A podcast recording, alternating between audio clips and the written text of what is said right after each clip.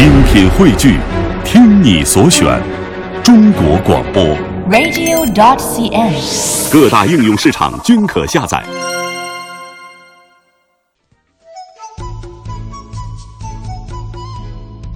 西湖不是纯自然的美景，几乎有一个奇迹般的一个问号，也就是说，它怎么会这样美丽？它不像黄山、九寨沟，西湖是千百年来人类治理疏浚、依势造景的山水之湖泊；它不像漓江、张家界，西湖是千百年来人们感怀世事、寄托情绪的精神之湖泊。它为什么变成奇迹呢？就是它不是天造地设的美景，西湖是沧海桑田，从海水侵蚀的泻湖，到可灌溉之湖、鱼虾之湖、饮用之湖，直至审美之湖。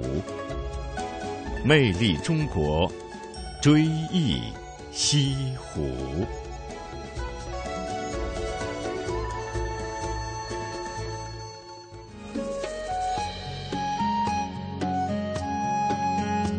仁者乐山，智者乐水。面对山水形胜，古代圣贤亦难免动容。一个“智”字，既反映了先哲对水的认知，又破译出水所蕴藏的无尽的文化内涵。自然界中，草木无言，山水无知。自古长江东逝，黄河奔流。其势丝毫不以人的意志为转移。当其成为视觉的范畴，无知无觉的水便会化作文化精灵，超越千年历史时空，成为具有鲜活生命的审美载体。一代代前人，有的以风水谈玄，有的为水晶做注。已经为我们留下了无数的关于水的文化遗产。不过，在今天，我们再去追溯西湖的来历，已经不必求索于《周易》，问诸于阴阳了。在侏罗纪末期至白垩纪时期的西湖地区，正处在强烈的火山喷发期。炙热的岩浆不停地从岩缝中喷涌而出，就这样，岩浆不停地流淌着，燃烧着。终于有一天，外流的大量岩浆造成了地壳的塌陷，于是火山口成了洼地，而这洼地变成了以后的西湖的基础。文化学者余秋雨：西湖是一个一个浅浅的海湾，是海水。后来由于潮汐带来的泥沙和长江入喉的泥沙堆积而成，使它和大海的通路封住了，它就变成了内湖。接下来的沧海桑田。我们已经无从考证，只是这片洼地的轮回，却从没有因为岁月的缘由而停下它的脚步。直到一万两千年前后，海潮的出没使它变成了西湖。后来，海水终于退去，于是一个被后人称作西湖的湖泊，便出现在了东南大地。文化学者余秋雨：几乎有一个奇迹般的一个问号，也就是说，它怎么会这样美丽？它为什么变成奇迹呢？就是它不是天造地设的美景，它不是黄山，它不是张家界，它不是长白山的天池，哎，这些都是天造地设的美景。西湖不是。文化学者曾仕强：第一个。西湖的水一年比一年清澈，这是不简单的事情。西湖的面积一年比一年加大，这个根这不可能的，怎么可能呢？人家这个缩小啊。但是请注意，这样的个内湖，显而易见，它一定是年年蒸发，天天蒸发。那么杂草丛生，然后会越来越变成一个盐碱地，什么也不是了。什么？当如果西湖是变成盐碱地的时候，周围的生态也就完全变化。那么我们现在所说的西湖文明、杭州文明根本就不存在，一个荒凉的海滩而已。但是比较早的时候，这一代的人就像保护住。呃，这个已经开始出现的内湖生态。二零零二年，浙江的考古工作者在仅与西湖有一江之隔的萧山，发现了已有八千年历史的跨湖桥文化遗址，它比著名的河姆渡文化遗址还要提早一千年。在跨湖桥文化遗址中。有一件十分重要的文物，这便是同样经历了八千年岁月的独木舟。可以说，这一次被称作当时全国十大考古成果之一的重大发现，是对中国水文化的最为形象的注释。八千年以前所打造的船只，虽然搁浅。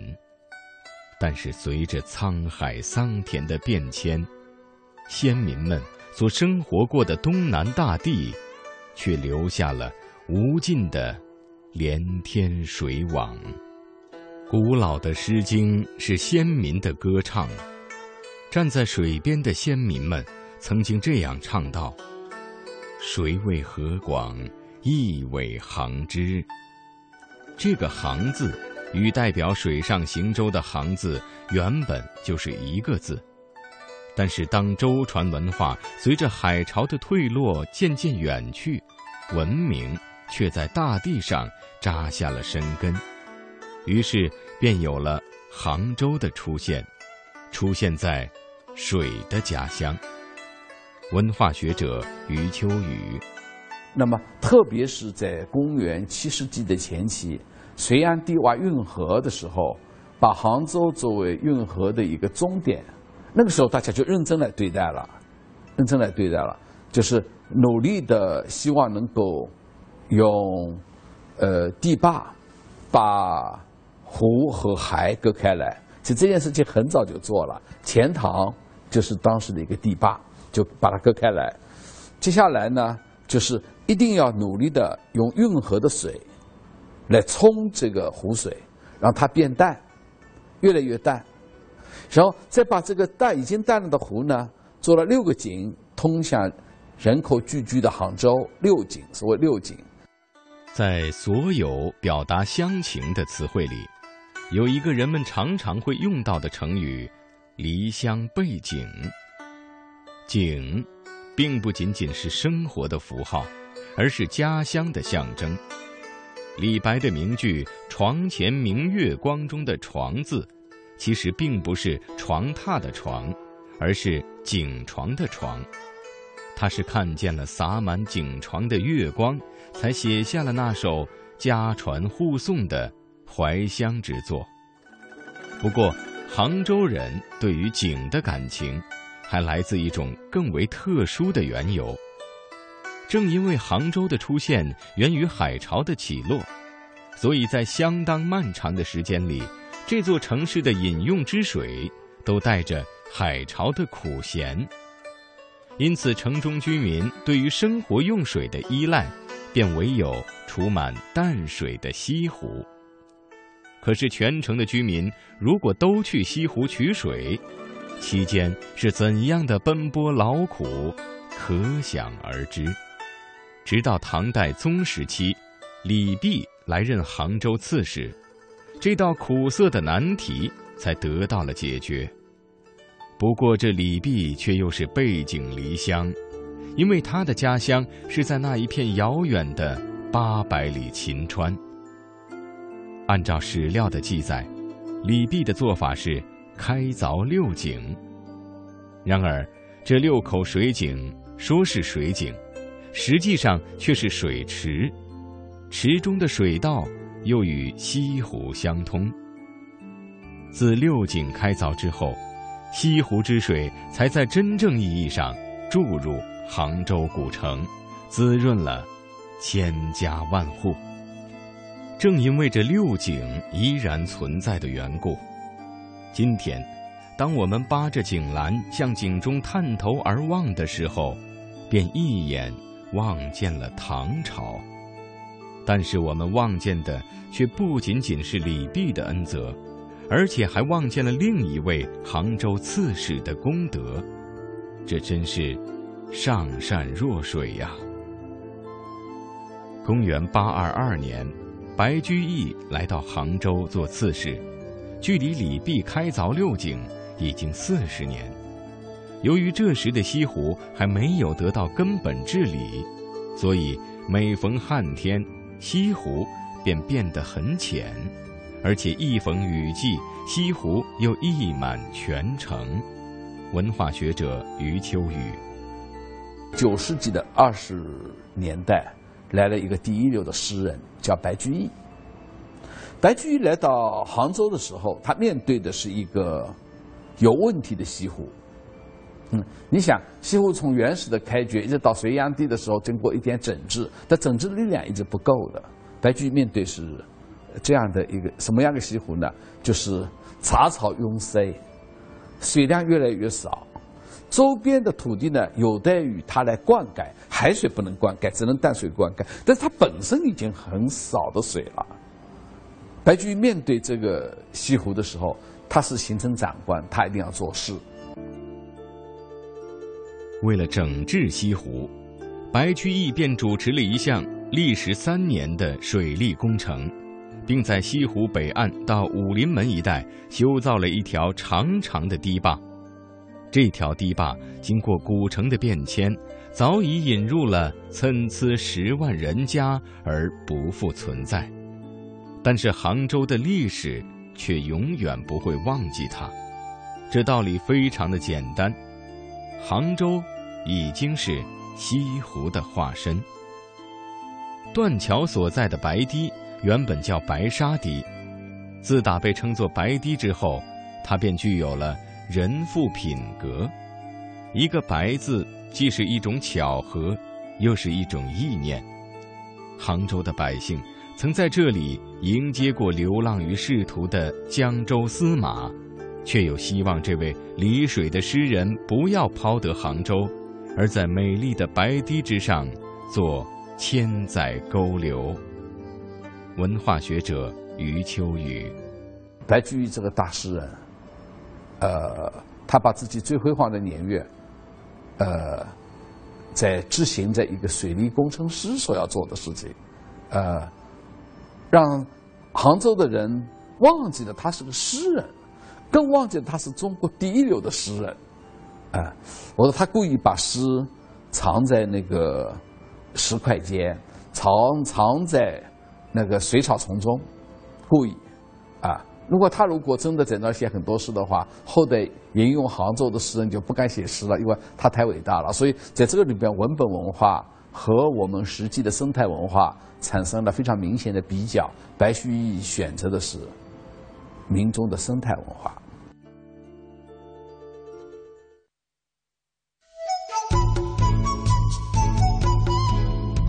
西湖。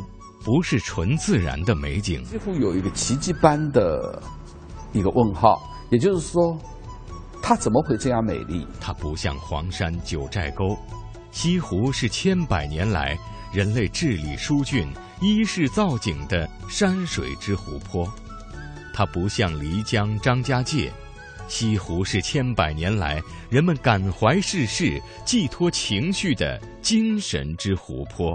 它为什么变成奇迹呢？就是，它不是天造地设的美景。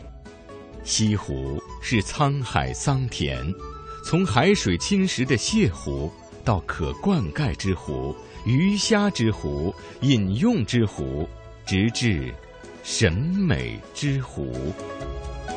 魅力中国，追忆西湖。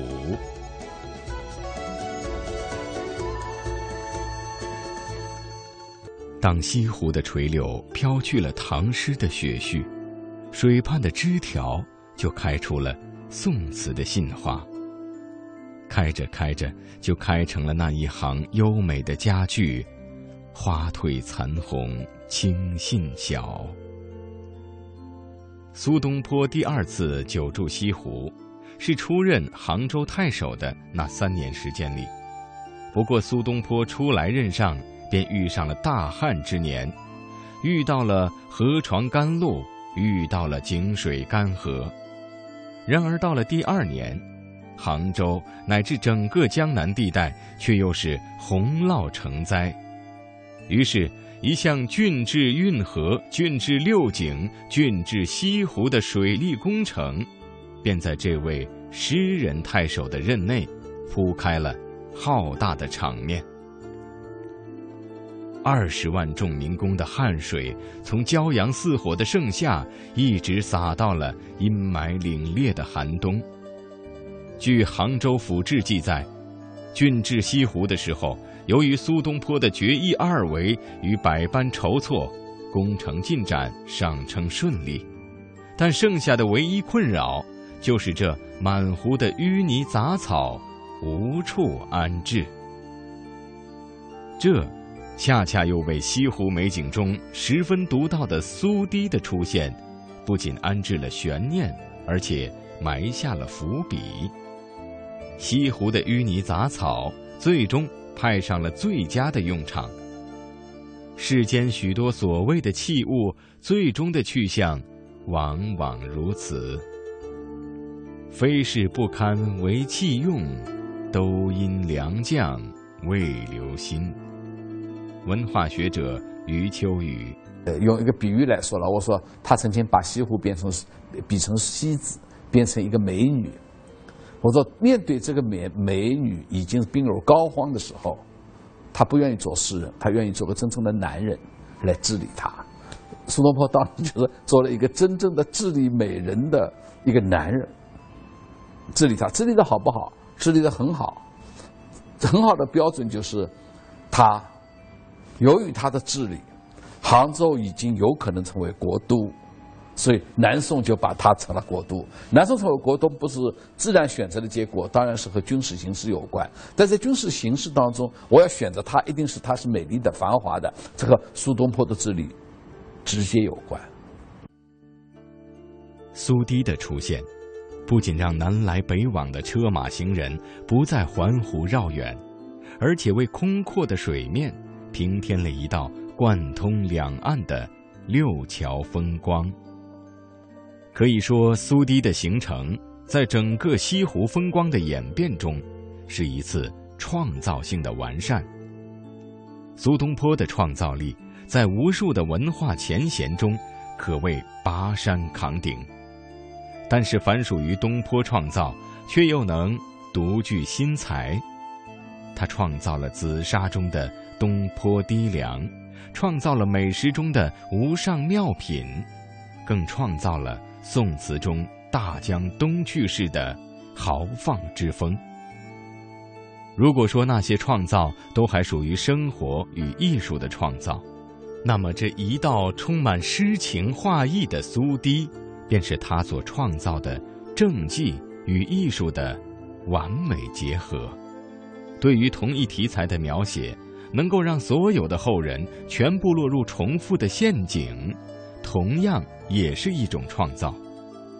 正由于这种缘故，他那首仅仅二十八字的情雨之歌，才会成为永久流传的西湖绝唱。水光潋滟晴方好，山色空蒙雨亦奇。